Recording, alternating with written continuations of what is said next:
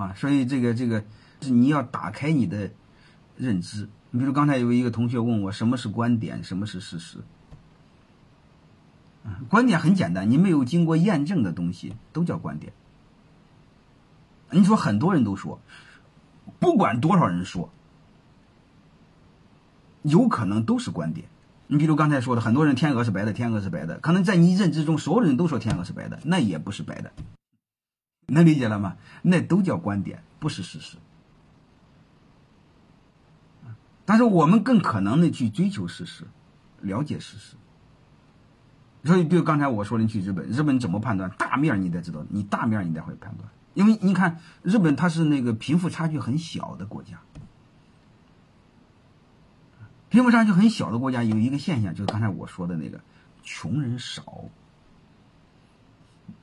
穷人少，穷人就有尊严。其实刚才我少说一句话，就是还有一个标准，刚才我说的就是好的标准，善恶的标准是什么？就是富人变得更多，穷人变得更少，好人变得更多，坏人变得更少。还有一个，我少说一句话，我给你补上。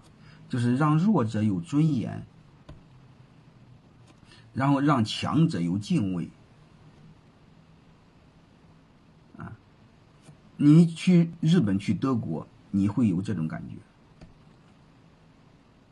啊，日本差距小吗，这就了不起了。所以你们有时候知道的太少啊。呃，日本差距，我结论我告诉你非常小，德国都非常小。你看，我们就算打工的吧，你看员工、高管差个十倍、二十倍很正常。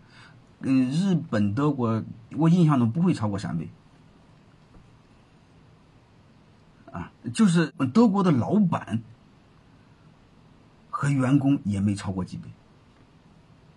而且那些国家它是高税收国家，你看是收入高没有用，为什么没有用呢？因为你收入越高，税收越高，它可以高到百分之五十五，你能理解吗？所以它就是高税收、高福利国家，所以很多事你们就知道。还有一个，日本、德国上大学是不花钱的，啊，公立的是不花钱的，德德国可能全部都不花钱。就马来西亚当地人看病就一块钱，那叫尊严，就是我说的弱者有尊严。所以我们有些时候我们要知道这个背后的概念，它会给你带来很多思考。关于很多问题的认识啊，我那个我想跟你们说一句话，好吧？你知道的都是你想知道的，你看到的也是你想看到的，而且你知道的也都是别人想让你知道的啊。所以事实是什么？和事实无关。甚至我想说，你知道的全是观点；甚至我想说，你知道的都是假的。你不相信，我们就刷视频嘛，你们一定知道。能听明白了吗？你会发现，你一定看你喜欢看的，结果他一定会推送你喜欢看的。能理解这意思吗？所以你会发现，你会越来越封闭自己。封闭到什么程度呢？封闭到你越来越认为自己有思想。其实那根本就不叫思想，那是什么？那是在整理自己的偏见，让自己更加有偏见。你比如这伙计问我，呃，马来西亚那个飞机为什么还没找到？我再想问你一句话：那个飞机找到找不到和马来西亚没关系。你了解什么叫政治？你该知道就知道了。谁能左右世界格局？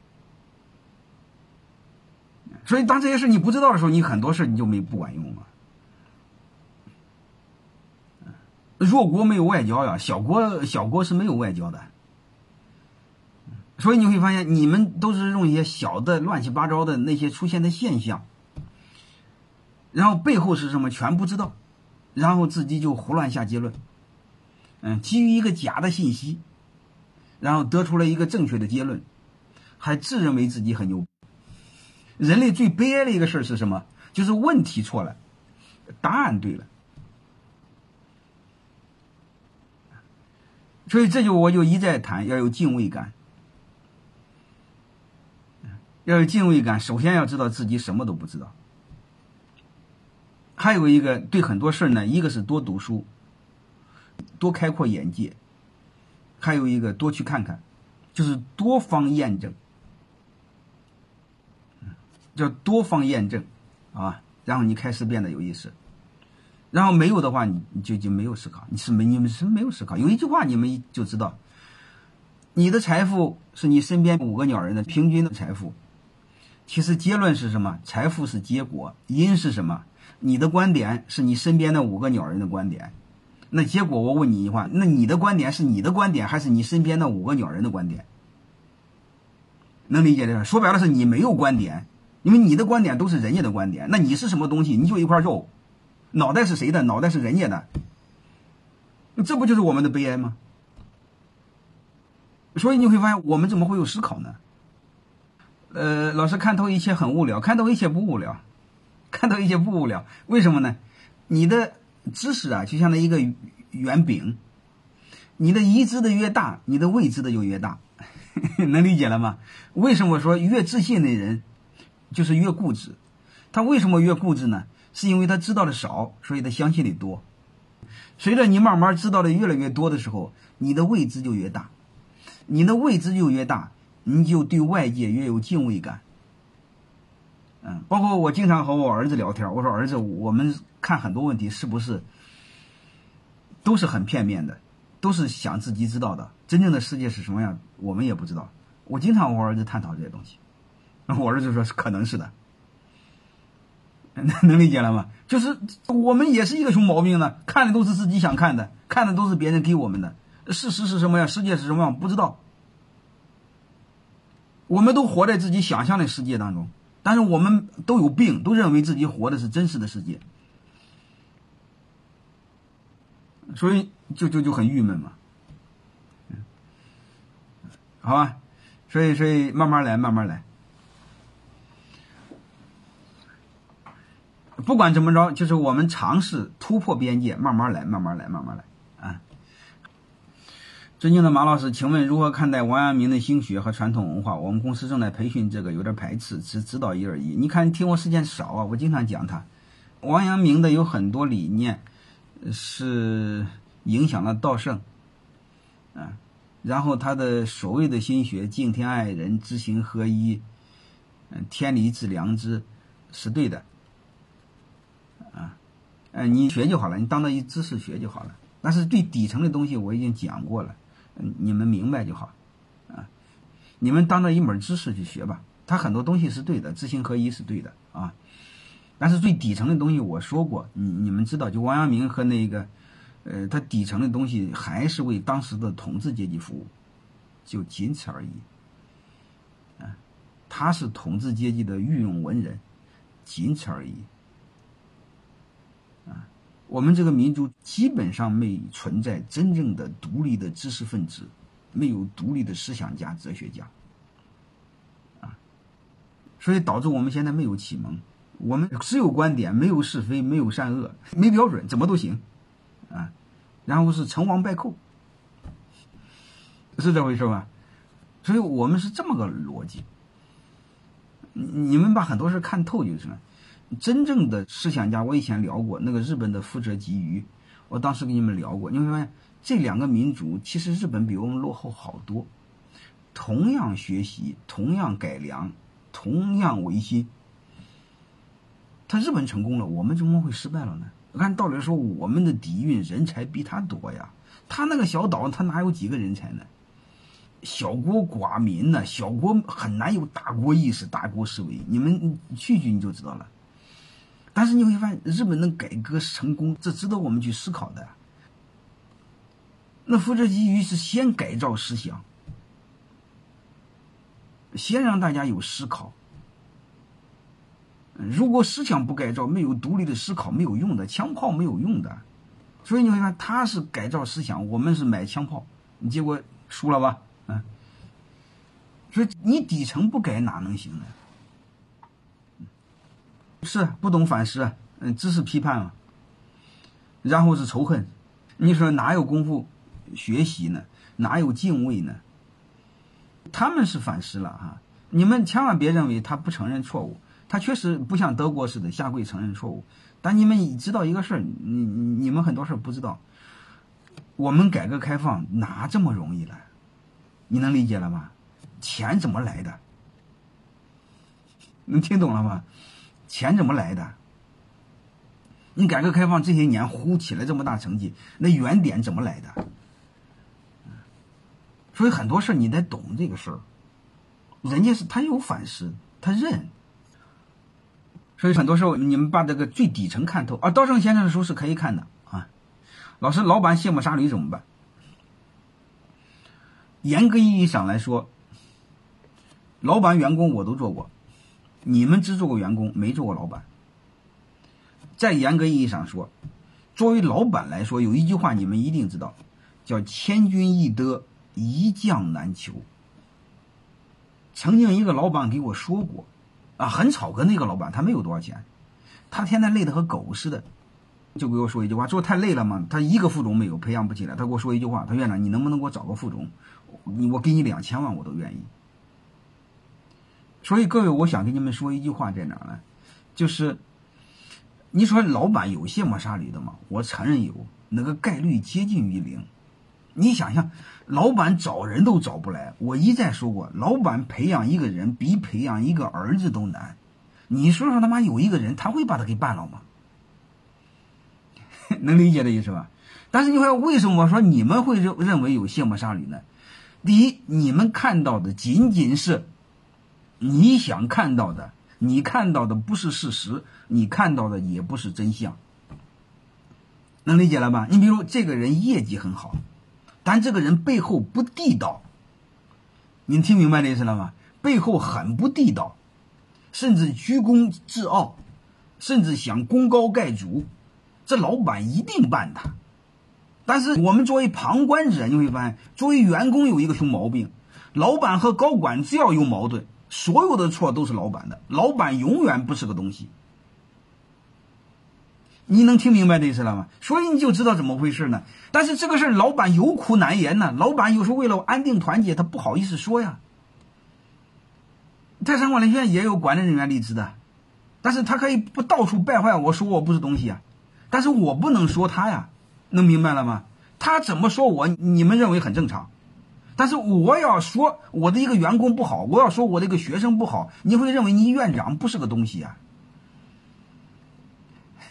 能理解了吗？所以我们要一定要学会思考。正常来说，千军易得，一将难求。老板把愿股份都愿意给他，他怎么会办他呢？就是很多事儿在哪呢？我们纬度不一样。高度不一样，因为老板在山顶上，我们很多员工在山底下。你说山顶上怎么打的，怎么弄的，你不知道，你是道听途说。所以我一再给各位说一句：没有真相，真相有苦难言，没法说。如果我们不是当事人，甚至即便是当事人其中一个人，你都不知道真相。而且我专门跟你们说过，我开掉一个员工，各位我都不会告诉你原因。然后我再告诉你，任何一个员工离职，他也不会告诉老板背后真正的原因。所有离职的时候的理由都不是理由，所以你会发现没有真相。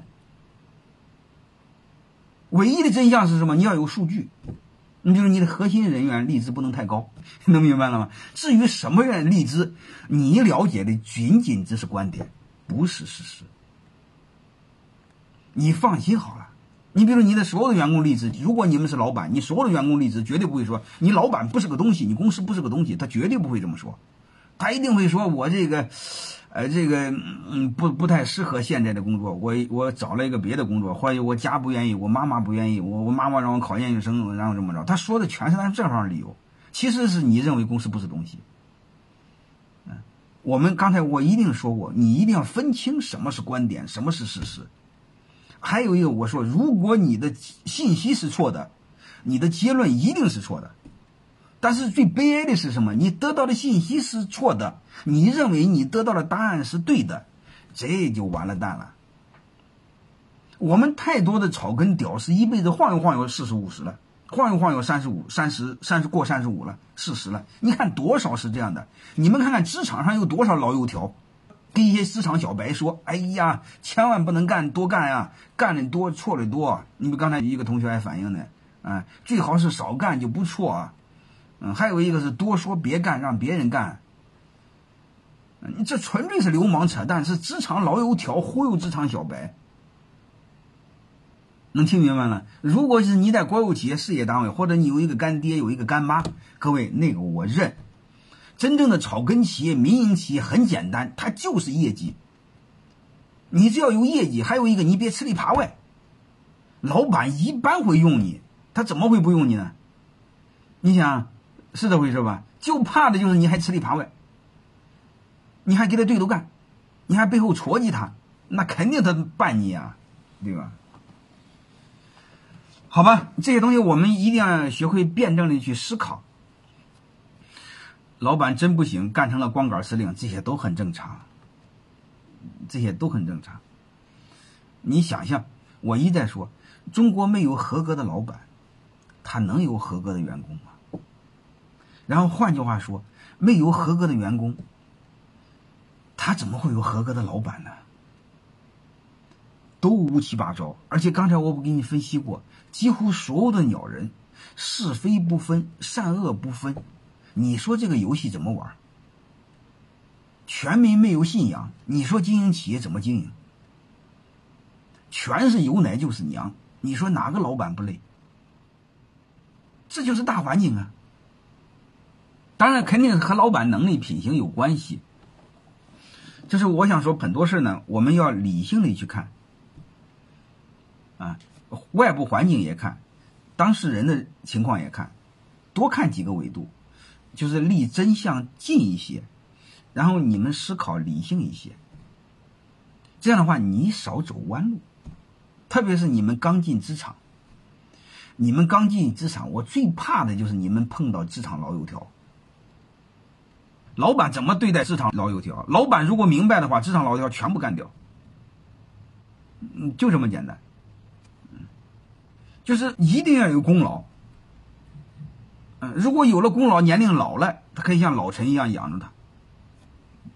如果没有功劳，不管多老，一定会干掉。最底层的一个事儿，权力只对权力的来源负责。啊，权力是对权力的来源不但负责，还有敬畏。如果他面对的不是权力的来源，他通常是傲慢。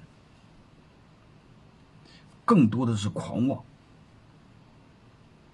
如果你家小区门口封了，你看看那带红袖章的，你该明白的全明白了。所以通过这事，我想让你明白一个事儿：你比如你们很多人不尽职工作，这就是权力的导向不对。你比如我们的后勤人员，不管是办公室啊，不管是人事啊，不管是财务啊，他一般都要为业务服务。但是你会发现，如果这些鸟人是老板封的，那老板是他爹，他对老板服务，他不对业务人员负责，这个逻辑不可以的。那你怎么办呢？很简单，就后边人员你能不能当上，由业务人员来办，就这么简单。泰山管理院就一个事儿，所有的后勤人员就业务人员投票，啊，过不了八十分就不让你当。所以他必须认真给人家服务，你不给人家服务，你下去。所以你就很简单，你比如说后边那个那个大爷似的，你单位那些老油条大爷似的，你就一个事儿就好了，让让你的服务部门给你投票，低于八十分下去，就这么简单，非常残忍。我绝对不会因为你一个人利益毁掉几十个人的饭碗，我该办你就办你，哪这么多事儿？我公司的后勤都像领导，那说明你公司的领导不是个东西，能明白这个事吗？你把这些事搞明白了就知道了吗？为什么当红袖章的那么狂妄？是什么原因？他的权利是上面给的。如果他的权利是小区人选出来的，你明白他他肯定老实，对吧？你明白现在你们物业公司平常的人给你们小区服务，他是不是很老实？因为你们有权利可以换他嘛，业主委员会投票可以换他，能听明白这意思了吗？但是呢，他一带红袖章就毁了。那这这玩意儿不是你们选出来的，所以他是大爷，你们就王八蛋嘛。所以很多事你看，他底层他就这么简单。这个底层你一看明白，全明白。股权激励呢，其实背后是也是一个意思，让所有的人都成为这家公司的主人，然后所有的精力为客户去服务。你不能让所有的精力都为你公司内部当官的服务，你这公司不找死吗？对吧？所以你会发现，你公司当官的为业务人员服务，业务人员为客户服务，这个逻辑才顺畅。你不要喊哈，你空喊没有。你比如说，我家墙上贴的都有，客户都是上帝，那有病，没有用的。你不要喊这个东西，你必须改什么呢？改你的权力分配体系，然后改你的利益分配体系，然后再改你的是什么责任分配体系。嗯，刚才我为什么说那个那个那个？你比如说那个高福利，为什么不可以呢？高福利你给弱者、穷人可以，因为他承担不了这个责任。那加州呢？你会发现。他很多好好的人，好胳膊好腿的人，随便拿不超过一千美金都没事这就叫流氓有病，因为他可以承担责任，你还给他利益，但你不设计体系有毛病吗？脑袋灌水了吗？那我加州那么这么富裕的国议员脑袋灌水了，不知道有自己的私欲，怎么回事？啊，这你看我会发现利益和权利是对等的。那你穷人你会发现，他有利益，他应该是他承担不了这个责任。你明白的意思吧？你说我要设计体系很简单，好胳膊好腿儿，我最多给你两个月的失业金，三个月的失业金，那剩下我一分钱不给你，饿你个半死，你自己就会打工，我绝对不会养一帮大爷。九九六的体系讲解一下，你能受得了就干，受不了就不干，啊，就是这么简单，身体第一，啊，然后我设计的体系也是一样，让大家愿意干，就是你自愿选，因为价值观不同，追求不同。有些人追求小富即安，有些人追求功成名就，所以我们没法强求，我们只能让愿干的人尽可能多干。嗯，就和赛马似的，所以你愿加班加班，不愿加班不加班。愿加班，你的收入就高；愿加班，然后你的级别就高，你可以养更多的人，带更多的人。我是这种管理体系，好吧？它的底层其实就是我一再说的，尊重每一个人。有些是是非，他有些不能叫是非。你比如有些人追求小富即安，有些人追求刚才我说的功成名就，你不能说人家是错的，是吧？都想当老板，那么谁干活呢？谁当员工呢？所以这个社会上人有参差不齐，这是对的。嗯，这个我们没法强求，也不能说人家哎没没理想没梦想，他有概率的。你比如一百个人里边有一个人有梦想就够了，嗯，其他人多少有一点就够了。嗯，大部分人你会明白，就混吃混喝一辈子，这个这个你没办法，你改变不了的。那所以我们我们尊重人性，然后我们设计一套体系。刚才我说的，他喜欢干你就让他干，他不喜欢干，那你你就得干该该干的，他自己养活自己拿个基本工资，怎么不可以呢？我更建议我们设计这样的体系，但是底层就是我说的，你得知道什么是平等，什么是公平，什么是正义。你还要知道人性的底层是自私，然后你还要设计一个规则，如何让更多的人向善，能理解了吗？就这个意思开始变得有意思。这些东西你们要懂，如果这些不懂，你规则是建不好的，你连个部门经理你都当不了。大家知道，部门经理特别是老板，他更多的是做制度建设，啊，鼓励更多的人向善，激发更多的人的潜力。我们理解老板都是巴结官员，然后拿好处，那理解错了。你不懂，好吧？呃，怎么留住公司的管理人员？其实就是分股份就好了。我不是说了吗？你分完股份之后，他们家的钱在你家压着，他还能乱跑吗？剩下的你就分赃要不均，他就走了。你把分赃分好，然后他家的钱在你家压着，然后你每年再分点红，他不就好好干了吗？泰山管理权，我把百分之八十的股份都分给了我弟兄们，所以他们给自己给自己干。剩下的任务就是怎么分赃嘛。刚才我说的分赃，你看它有一个过程。刚才我说是平等，你看有结果的平等，过程的平等，然后开头的平等。然后泰山管理权体系也是一样的呀，是是啊。开头怎么分赃，过程怎么分赃，结果怎么分赃，你你说清楚不就行了吗？每个过程无非是怎么论功行赏。那开头有提成，有工资。嗯，中间有奖金，有福利，有升降机，嗯，虽然最后有分红，是这回事吧？所以这不就很简单吗？大概就这个意思，你们明白就好啊。中层干部不好当，都不好当，最难当是老板难当。老板没有投机取巧，不能生存怎么办？我们公司小的时候，就是有奶就是娘。第一桶金不那么干净，可以理解。就是说白了，当人温饱问题不解决的时候，道德没那么重要。所以我们刚开始创业的时候，老板为了养几十口的人，他有时候就得这个卑躬屈膝，就得巴结人家。所以你们这个别这个太理想的看很多事儿，把它看透啊。我今天那个上半段讲的稍微有点严肃，其实是虚的，各位虚的才是实的。你们把底层看透，表层才简单。嗯，所以我一再说，你们千万不要问题错了，答案对了，没有用的。